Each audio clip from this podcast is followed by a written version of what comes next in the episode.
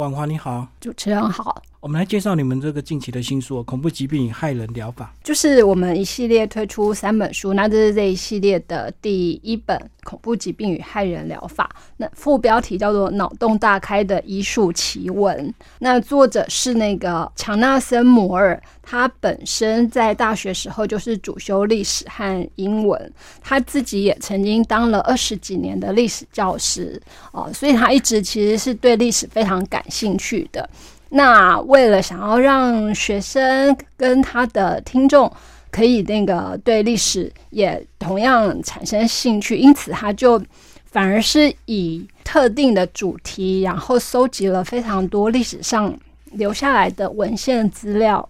跟图片，然后写成了这一本书。那既然书名叫做《恐怖疾病跟害人疗法》，其实它就是跟我们最切身相关的，呃，身体健康有很大很大的关系。那比方说，就是我们这三年来，就是经过武汉肺炎的的那个侵袭，然后大家从一开始觉得很很恐惧、很害怕，然后到现在，其实透过疫苗注射，都已经渐渐放松了。然后也慢慢回到那个呃日常生活。那这一段经历呢，其实我们在书中它的最后一章讲到西班牙大流感的时候，就可以看到，哎，整个历史似乎是在重复的。因为西班牙大流感就是当时一发生也是没有任何的药医，然后也是那个来势汹汹，然后染上。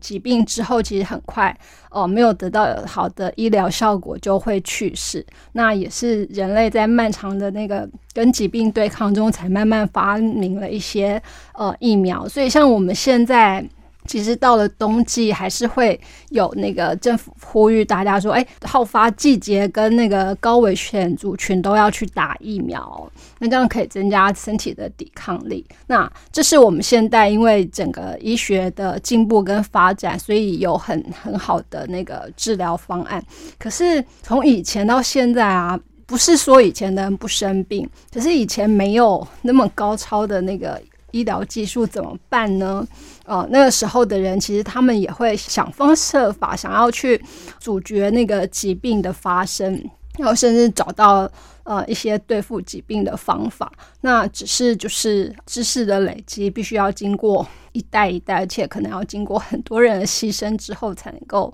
才能够找到真正有效的那个治疗法。那以前的话，比方说，好，虽然是中世纪的时候，那个黑死病，它也是造成非常大量的人的死亡。那其实像呃，我们现在采用的隔离这种方式呢，也是在黑死病那个时候，其实才出现的一种应对方式。因为好吧，你没有办法杀死。病毒，然后没有办法让这些人康复。那个时候，其实就是把生病的人就关到一个地方去，或者是那个时候还有是把他们放到那个船上去，然后让他们就是漂离，能够远离那个乡镇，然后为了那个确保其他身体还没有出现状况的人的健康。可是其实那时候根本也还不知道说哇，原来黑死病的那个致命病毒是。来自于那个老鼠的传播，所以其实因为城镇的发展，就是让人类在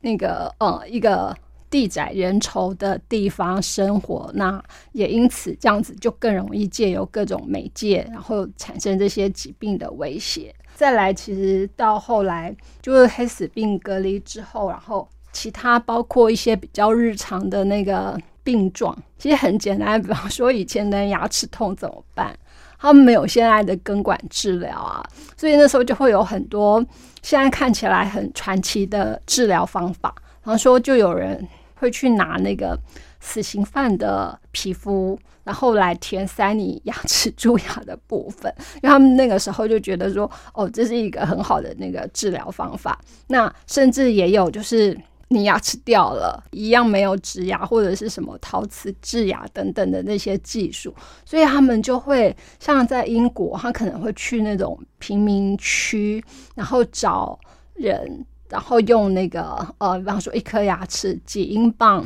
或者是多少钱的代价，然后就真的从那个就是呃别人的嘴巴里就拔下那颗牙齿，然后来填到那个自己的牙床上面。那当然就是这些状况在那个没有任何的消毒概念之下呢，其实就会常常引起呃其他的并发症。所以对以前的人来讲，可能他们真正致命的原因，并不是因为他们染上了那个疾病，而是在他们要治疗那个疾病的过程当中所产生的那个种种问题。那像作者其实他也提到说，每个时候就是女性都会呃面临生产问题嘛。那我们现在就知道说，哎，医生进手术房前可能要消毒，可能要做各种措施。可是以前不是，而且以前也没有专门的妇产科医生。那可能医生呃前一个小时才处理那个。开刀床上的的其他病患，然后下一个小时他可能就过来帮这个呃妇女做接生。那个时候其实常常因为这样子，所以那个生产完的妇女呢，她就会呃感染很多就细菌引起的并发症。然后当时有一位医生，其实他就在他自己的那个医疗经验中累积出来，他发现，哎，如果他去帮女性那个呃进行生产。的过程之前，他先洗手的话，那好像他接生的那个妇女跟小孩，呃，比较没有那么容易产生那个产后的问题，所以他就去研究，然后就提出那个，虽然说可能还不是非常明白那个原理是什么，但是他就有提出建议，然后。嗯，跟他的同行说，哎，就是你要进行手术之前，最好可以先去洗手，他就清洁你的双手或者是你的那个衣服。那这只是很简单的建议，但是他却被他当时的同行就是冠上一个什么异端写说的帽子，甚至就要危及他可以行医的那个招牌。那所以我们就知道说，哎，在这个医界其实。从以前，医生并不是那么好当的。然后以前真的想要救人，想要那个治愈疾病，可是却常常会有适得其反的效果。那在这本书里头，其实就是作者讲了各式各样的那种恐怖疾病，然后跟当时所采用的那个呃疗法。那读完之后，其实会让我们觉得非常的幸运，因为我们生存在这个年代。那作者其实也有在里头提醒我们说，哎，其实像那个呃霍乱啊，然后这些。疾病虽然说可能在比较进步的国家都已经绝迹，那包括像天花，嗯，可以说是目前全世界大概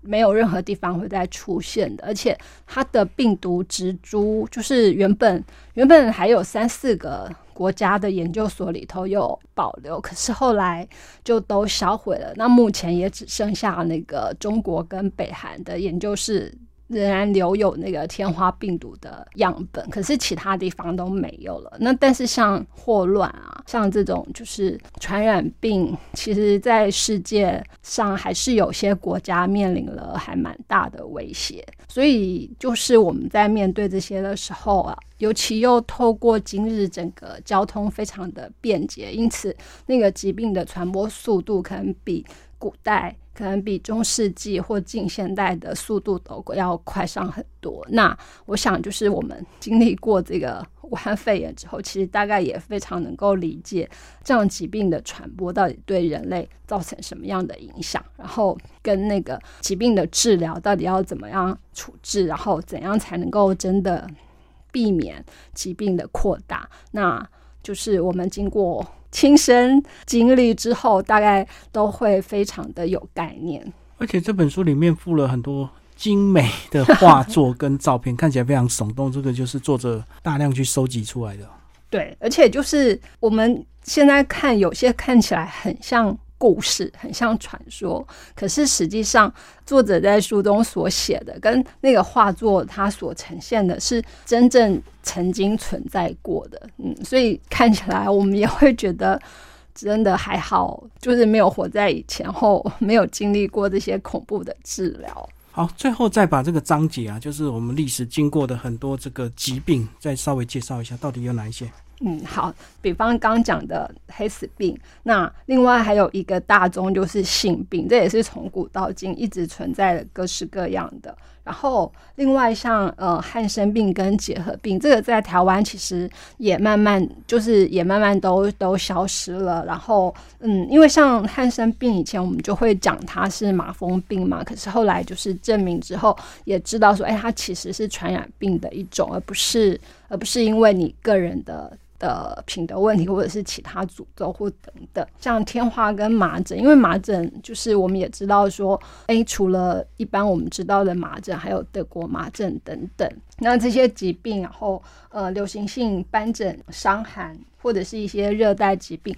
是你目前，如果你要去到类似像非洲或者是那个呃热带雨林的国家时候，可能都必须在行前就已经要先去那个诊所注射。疫苗，另外还有就是比较现代才出现的，像是心理疾病哦，那它也是就是从以前可能就是直接骂人，就是你你是神经病，你发疯了，可是到现在为止就可以比较细致的去讨论各种精神上的状况。啊，谢谢婉华为我们介绍这本新书。好，谢谢。